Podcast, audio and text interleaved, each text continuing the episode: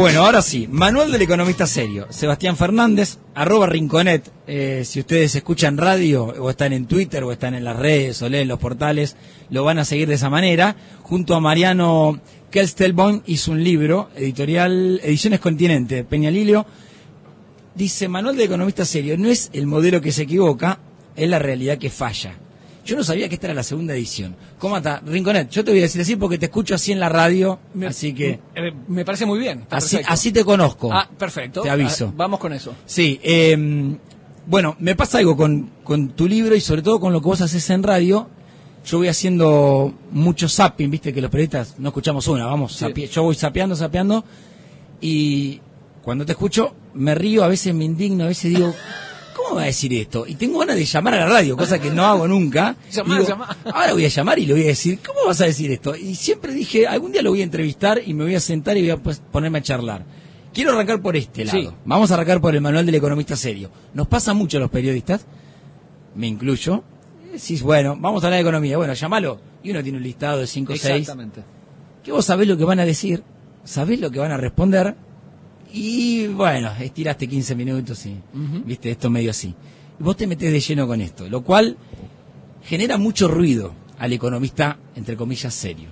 Explícame por qué, arranquemos por ahí. ¿Por qué te metiste con el economista serio que habla en los medios? Eh, bien, bueno, eh, antes que nada, muchas gracias. Los dos corrimos, corrimos mucho Oh. para, para hacer esta entrevista, pero acá estamos. Eh, ¿Por qué el economista serio? Porque es un, es un personaje muy importante de nuestra realidad política eh, que surgió en- con el arranque de la ola neoliberal en los 70, se consolidó en los 90 y hoy forma parte de nuestra rutina diaria. Sí.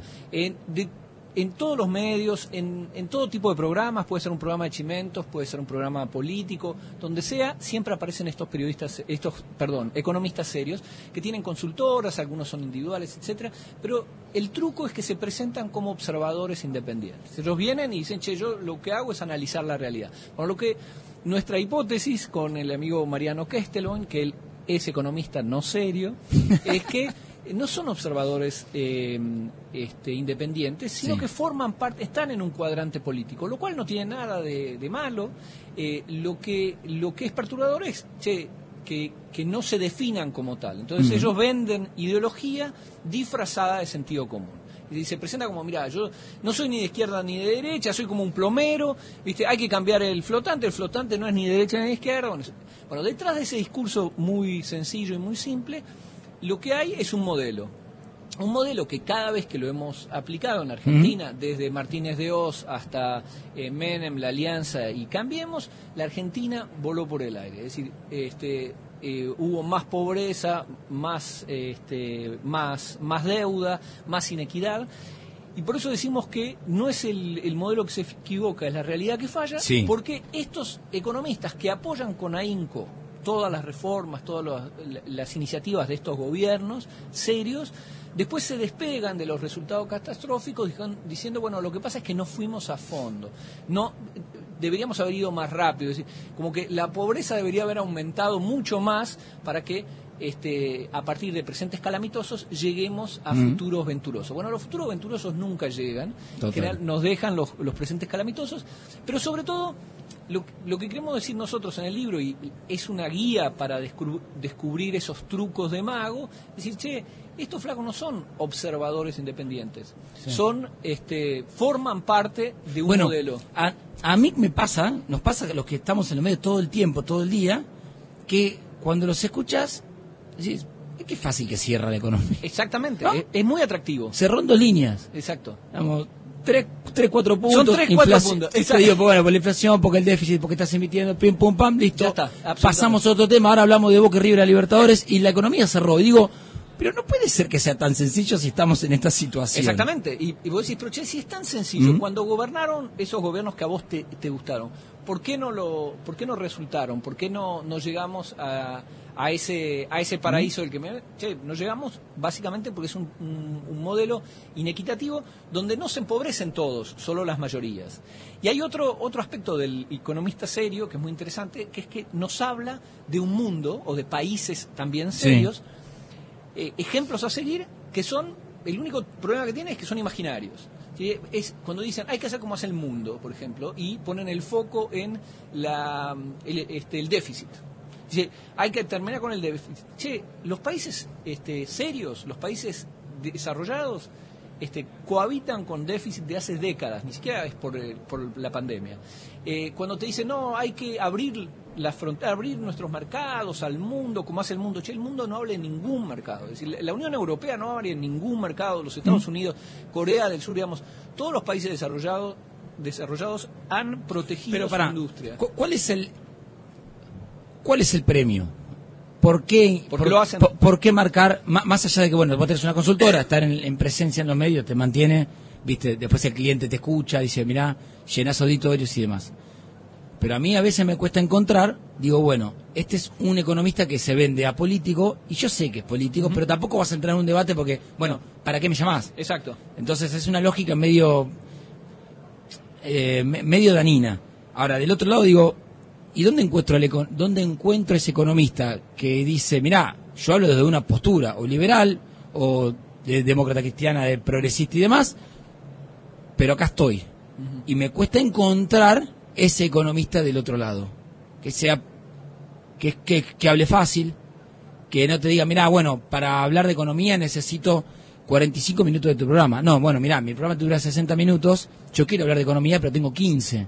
Claro. Intentá, ¿no? Jugame en, en, en la regla de la radio. Claro. Y ahí me cuesta salir de ese lado.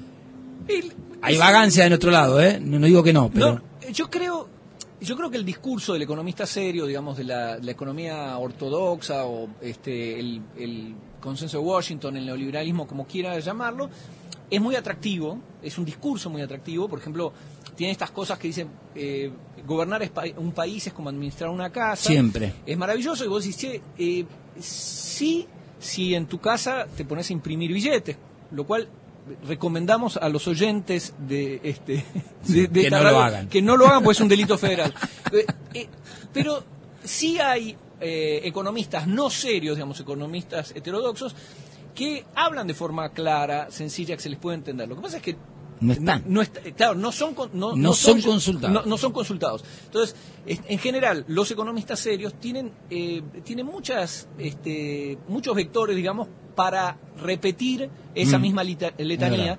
Primero, hay muchos que la creen. Como dicen, che, es legítimo. Creen que aplicando ese manual vamos a llegar al desarrollo. Nunca ocurrió, pero bueno, creen, no, no, lo, no lo aplicamos bien. Martínez no, era, estaba mal porque en realidad era una de- dictadura, después eh, este Caballo no sé qué, bueno, No supo salir a tiempo. eh, no supo salir a tiempo, se enamoró del modelo, esto, bueno, siempre, siempre hay una excusa, pero bueno, pueden estar este, es- este, convencidos de lo que hacen.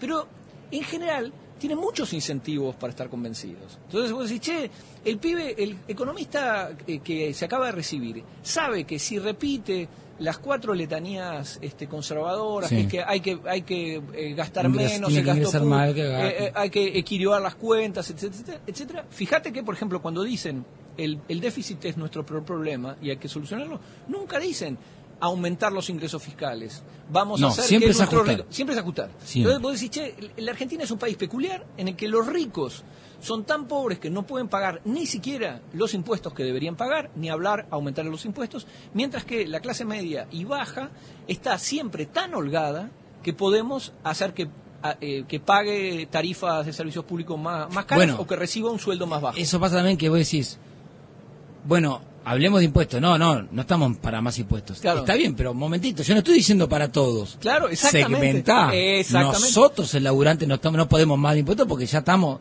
que el IVA, que la tarjeta. Exacto, muy bien. Bueno, ahí le- leíste el manual de Sí, ya estás contaminado. Sí, no, pero, pero muchas veces me pasa que digo, tampoco me voy a pelear con cada economista que sale No, al aire. por supuesto. Pero es una lógica mucho más eh, macro que vos planteás. Cuando, cuando este, alguien que te, que te dice no estamos para más impuestos, lo que te está diciendo es que no acepta que haya más impuestos sobre el 1% más Renta rico. inesperada, no estamos para más No- impuestos. Pero si yo, eh, yo hice el ejercicio el otro día en, en la red.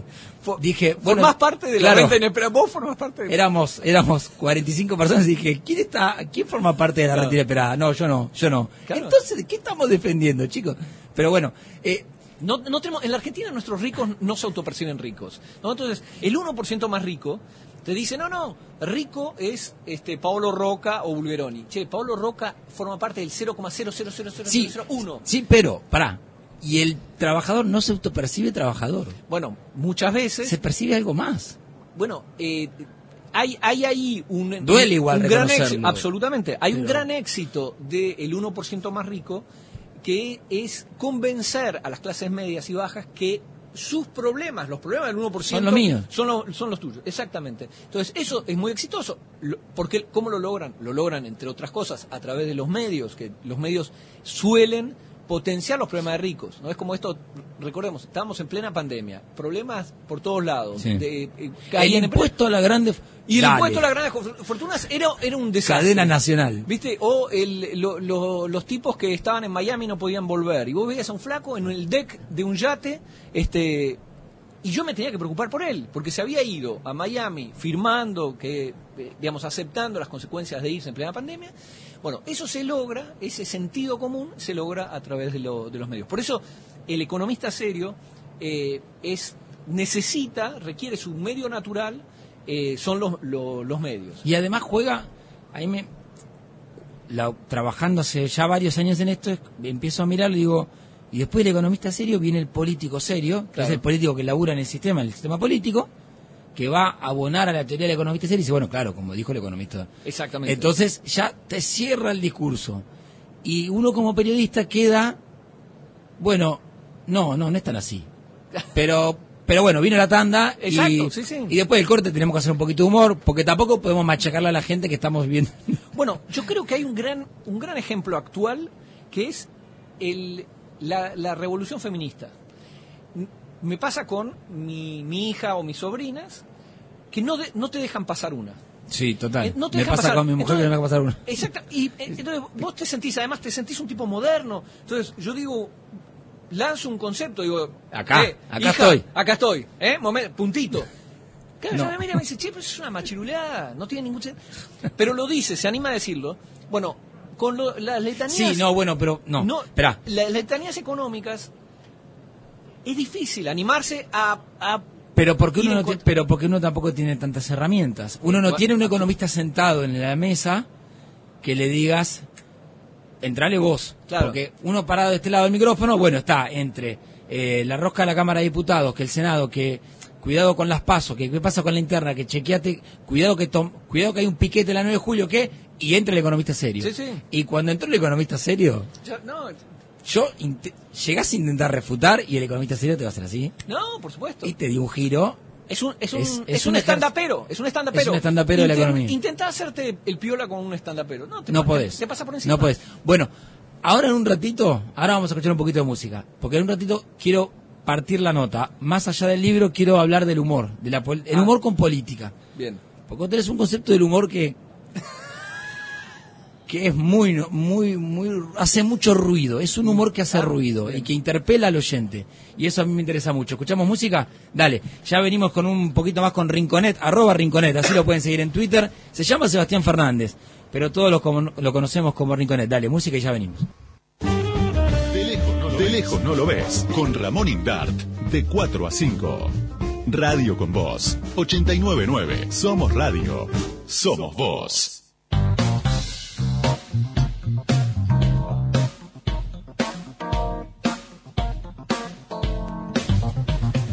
Seguimos aquí en vivo, segundo bloque de, de Lejos No Lo Ves, eh, al aire aquí en Radio con Vos, desde la Feria del Libro. Muchísima gente, muchísima gente que viene a, ver la feria, hay de todo. Les recomiendo que vengan eh, un paseo en familia. Intenten eh, venir con tiempo si vienen a la feria, sobre todo si vienen un domingo. Aquí estamos con Sebastián Fernández, arroba Rinconet, que llegó puntual. Eh, pensé que se nos iba a complicar a los dos. No, Eh, más o menos puntual. Más o menos puntual. Vaya uno a saber dónde dejé el auto, pero más o menos puntual. Bueno, ya hablamos del, del libro, del Manual del Economista Serio, segunda edición. Eh, quiero ahora que hablemos un poquito de hacer humor con la política. Sí. Yo te decía antes de la tanda, bueno, tu humor tiene una cuestión de, de interpelar mucho al oyente. Eh, a veces me pasa que escuchando. ¿Vos en qué radios estás ahora? ¿Estás en el Destape? En el destape Bien. y este y ahora tenemos una, una radio, un programa propio que se llama la Radio Mac, Sí. eh, de, de un grupo de, de psiquiátricos que Sí. es la Mesa Autoayuda acá, este, y que ahora vamos a volver eh, pronto en eh, Radio IP. Y humor con la política. Sí. ¿Hace cuánto haces? Yo te diría que eh, siempre me interesó la política eh, y el y siempre me interesó el humor. Empezamos justamente con este con este espacio, esta la mesa autoayuda acá. eh, con, arrancó con Néstor, con Néstor y, y- y sobre todo con Cristina, es decir, con la presidencia de Cristina, cuando arranca la furia, ah, Sí. eh, perdón, arranca la furia eh, contra Cristina, yo diría 2008, la Sí, 125, todo ese etcétera, el conflicto. conflicto con la, la mesa de enlace, eh, a mí me, me asombró tanto esa la, la virulencia, la, la furia, esta cosa donde no era un debate político, sino era un debate moral, ¿no? Era Cristina era mala, bueno, lo- Sí. seguimos escuchando esto, Cristina es mala, Cristina es el, el sol negro. Bueno, frente a eso, eh, eh, sentimos la necesidad de conversar, de escribir, abrimos un blog, era la época de los blogs. ¿Qué blog Eh, era? eh, el blog de la, de, eh, se llamaba la, la mesa, el, el- blog de la Mac, la mesa de Mac. acá. Y, y ahora tenemos un eh, tenemos una página donde subimos los programas y qué sé yo. Y, y siempre el, el humor nos pareció que era una- un Y- instrumento muy, Sí. muy atractivo. El, el humor es una herramienta de pobre. Digamos, el, el poderoso, el Sí. rico, no necesita ironizar, porque genera sentido común. Es lo que decíamos antes. El rico, que, el que este, dispone de la mayoría de, lo- de los altoparlantes, no necesita hacerse el, irónico, porque la, puede, operar sobre la realidad con mucho poder. Cuando vos tenés menos poder, a- a- aplicás el humor. Por eso el humor en general, el humor más genuino, el que más me interesa, es el de, de, abajo hacia arriba, es decir, el, el- el débil que se, que se, mm, se burla del fuerte. Cuando el, fer- el fuerte se Sí. burla del débil, es como decir, no me Le pega- le estás pegando en el piso. Él estás pegando en el piso, y, y hacer humor con el de arriba, porque no es un humor de eh, te cuento uno de borrachos, jaja, qué buen chiste, Rinconet, genial, listo, vamos a la tanda. Es un humor donde yo supongo que el del poder, porque no es solo, vos no haces humor solo de la oposición, eh, solo de Juntos por el Cambio, porque vos estás en, en, marca, en una marca de militancia política y decís, bueno, hago humor con el de enfrente. Vos haces humor con el de adentro. Sí. Y ahí contame algo del de adentro. Cuando, eh, sí, es como, bueno, lo llamo y lo puteo, le digo, Riconet, ¿te, ¿te pasó? No, eh, No. Ni, ojo, ni me, me entero a veces porque me llegan Sí. al- algunos comentarios, pero pero nunca he tenido eh, llamados ni de, de este lado ni del otro Y, al- de, la, de y- la grieta. y alguien que se haya ido, que se haya, haya ido un paso más allá de, mira, esto te lo voy a judicializar. No, no. Bien. La, la única. en- porque en general, en, en, en la MAC, digamos, eh, no, no nos gusta agraviar, digamos, o, o para decirlo de otra manera, no agraviamos personas, agraviamos ideas. Exacto. Entonces, no, no me eh, insultar, digamos, tratar a alguien de, de, de- de gordo, tuerto, Sí. este, gorda, no sé qué, che, no importa nada, no me causa gracia, es agraviante. Lo que sí quiero es este eh, burlarme y ridiculizar De la idea. sus ideas. Bueno, exactamente. cuando hacen esa, haces mucho una, sec- es una sección diaria, creo que es que vas, vas poniendo audios y decís, bueno, Sí. escucha esta idea. Claro. Y ahí interpretás sobre la idea. Hay veces que me ha pasado que voy en el auto y digo, esto yo lo repetí. La- ¿Cómo Pero- voy a repetir todo- esto? Pero es que todo lo- no hay manera de no repetirlo, porque es Construcción de sen- sentido. se- sentido común. En construcción de sentido. Me, me, me pasó con Mariano Castelón, con el coautor del, Sí. del manual, que en un momento yo escribí en el, en el, en el uno de los capítulos del libro, escribo los recursos son escasos. Y él me dijo, che, los recursos no son, los, los recursos se pueden multiplicar. Partir de la base que los recursos son escasos es una es un error. Es un corset que te pones. Claro, y, y porque eso te va permeando. Es- Esto de decir, por ejemplo, bajar el gasto, te sale del alma decir, voy a bajarle algo, que el gasto es bueno. Y che, ¿por qué es bueno? Porque bueno, ¿Qué, qué consideramos? ¿Que tenemos eh, eh, los, los hospitales, tenemos hospitales noruegos, que tenemos suficiente cana, suficiente eh, docentes? Che, ¿por qué bajar el, el, el- el gasto público? Algo que decimos ahí también es que la clase media es 70% agua y 30% gasto público. Es como, che, vivir- ¿Cómo es, cómo es la frase? Eh, Viste que el, el- Clase media, somos, sí, eh, somos 70%, 70% agua. 70% agua. Bueno, la clase media es 70% agua y 30% gasto público. Vive el gasto público. La educación pública, este, el, el hospital, la, la- llevas a tus pibes a la plaza. ¿Y digamos. por qué crees que cuesta tanto? me- sal- eh, partamos de la base de la relación de fuerzas. Sí. No me quiero poner albertista, pero la relación de fuerzas, bueno, vos tenés un sentido común que se construye y- muy grande y otro que interpela que es más pequeño. Eh, exacto. Eso es in- inevitable. Ahora, ¿qué autocrítica haces cuando vos ves a quienes comunican de, de tu lado? Decís, hay algo que no estamos entendiendo, que estamos comunicando mal con las herramientas que tenemos. ¿Qué? ¿Qué autocrítica haces? Yo, eh, la crítica que le hago a mi espacio, digamos, a- al- al frente de todos, es menos de, de comunicación que de acción. Es decir, yo creo que partimos de una base, eh, de, de un diagnóstico del 2019 que, este, eh, que para mí era erróneo, que decir, el problema, la, la grieta, el periodismo de guerra, que es una de las componentes de la grieta, surge de un discurso eh, este ríspido de parte de Cristina o el kirchnerismo más duro. Sí. Es como decir, che, es un, es un discurso que expulsa, que no, no incluye, entonces vamos a cambiar ese discurso, vamos a, a- a- a evitar este, el discurso duro y vamos a lograr traer a ese que está enfrente hoy. Bien. Bueno, yo creo... Algo es- de eso había igual. eh, es- yo creo Tenía que no. ¿Vos crees que no? Yo creo que no. Yo creo que lo ríspido son, es, es las políticas. Es decir, creer que eh, Héctor Manieto o Paolo Roca, el problema que, que tienen con el kirchnerismo es de No, formas... no, pero pará. Pero el voto de... Ma- hay cada cuatro años, Sí. Manieto tiene el mismo poder que Indart. Y el voto de Manieto vale lo mismo que el de Indart. Eh, Sí, eh, en- teóricamente en la sí. urna. En la urna sí. Lo que pasa es que eh, Indart logra sobre el resto de sus conciudadanos menos menos poder que el que Está logra bien. Manieto. Pero efectivamente lo que vos decís es, es cierto. Es uno es una boleta y una boleta. Lo que pasa es que eh, Sí, después el- tienen el 364 días más. el contexto es, es diferente. A mí me parece que lo que genera la grieta no, no son los modales, porque eso es tomar es tomar a, a- a nuestros ricos por bobos, que che, eh, son tipos eh, eh, este, son- hay una foto célebre, creo que es de Bulgeroni, negociando con talibanes por un contrato petrolero. Célebre foto. es- ese señor Es- ese señor, ¿Vos crees que ese señor lo, lo, lo vas a correr con un discurso eh, eh, ríspido que le, o que, que- que le dice, mira, tengo miedo de Cristina? Che, fui a negociar con talibanes, los flacos tenían la Kalashnikov a- abajo. Bueno, a mí me parece que lo que eh, genera la grieta no, no, son, no es el discurso, sino las acciones políticas, que van hacia un lado que nuestro establishment no quiere. Legítimo que no quiera, prefiero otra cosa, pero che, yo creo que focalizar en las formas es una manera de no focalizar en lo que deberíamos focalizar, que es en, en las, en las políticas. Y, y te voy ahora bien a la actualidad. Yo discutía con Rossi, con Agustín Rossi el Sí. viernes.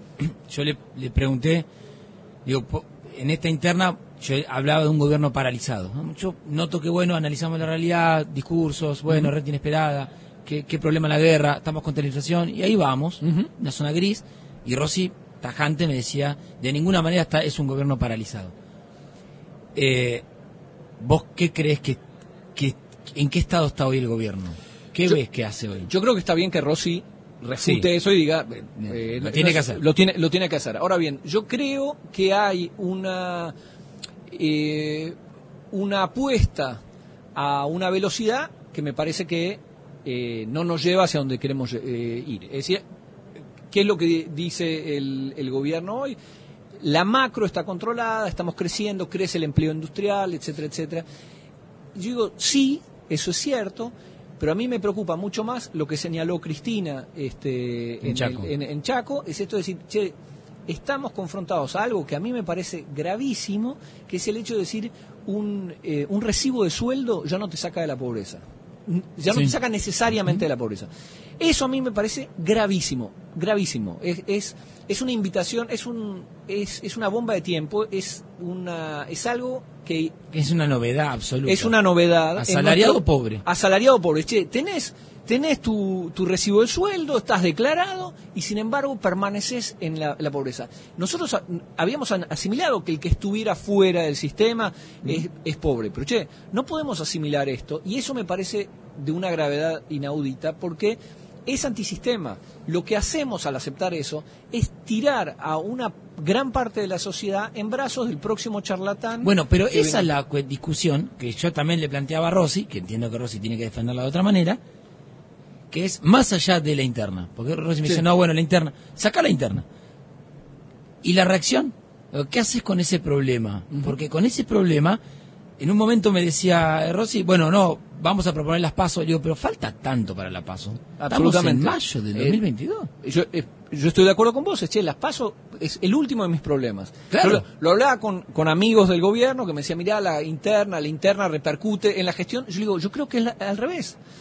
La gestión no está dando respuesta a lo- la- los pedidos del electorado del 2019 y como no está dando respuesta a interna. Si, si el gobierno... Si diera respuesta. Claro, si el gobierno le hubiera encontrado el, el agujero al mate, no, estuviera- no estaríamos hablando de interna No. y nos importaría tres belines. Y yo le Y decía... además, ya amigo- estarían jubilando muchos dirigentes políticos que no pueden jubilar. a- abs- absolutamente. Yo digo, che, si, eh, si los sueldos crecieran, si la, la inflación estuviera con- controlada, si eh, eh, caminábamos por un sendero de certezas en ese punto, che, yo estaría feliz. No, no es que como cristinista emocional es, necesito a Cristina, no, necesito los resultados que obtenía Cristina. Entonces yo creo que el problema hoy es, es eso de decir, mira, eh, creer, pr- primero, creer que hay una situación de equilibrio político ya dado. ¿Viste? No, no dan la, la correlación de fuerzas, que es algo.